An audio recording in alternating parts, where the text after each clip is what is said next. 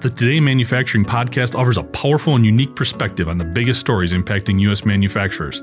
Anna Wells, David Mantey, and Jeff Reinke apply their experience as editors of industry leading brands Manufacturing.net and Industrial Equipment News in providing in depth analysis of the latest headlines. Their insight, along with a mix of humor and human interest, makes Today in Manufacturing a go to source.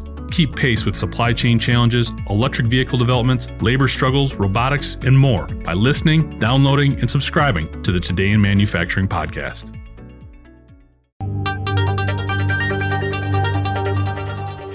A fire broke out at a Symrise chemical plant in Georgia on Monday morning.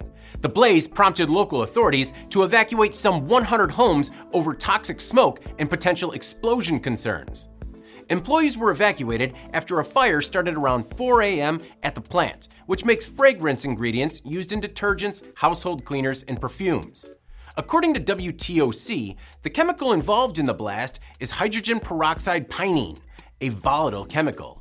According to the AP, more than 12 hours after the fire broke out, firefighters were making progress. Still, emergency crews started evacuating all residents within a one mile radius of the plant.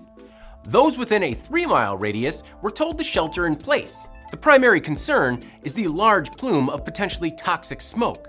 The fire caused three metal tanks to explode and made it a difficult fire to suppress. Firefighters used more than 1 million gallons of water stored in on site tanks before tanker trucks arrived with additional supplies and fire suppressant foam. The facility is located outside Brunswick, a port city about 80 miles south of Savannah. The cause of the fire remains unknown, but an investigation will begin once the fire is put out.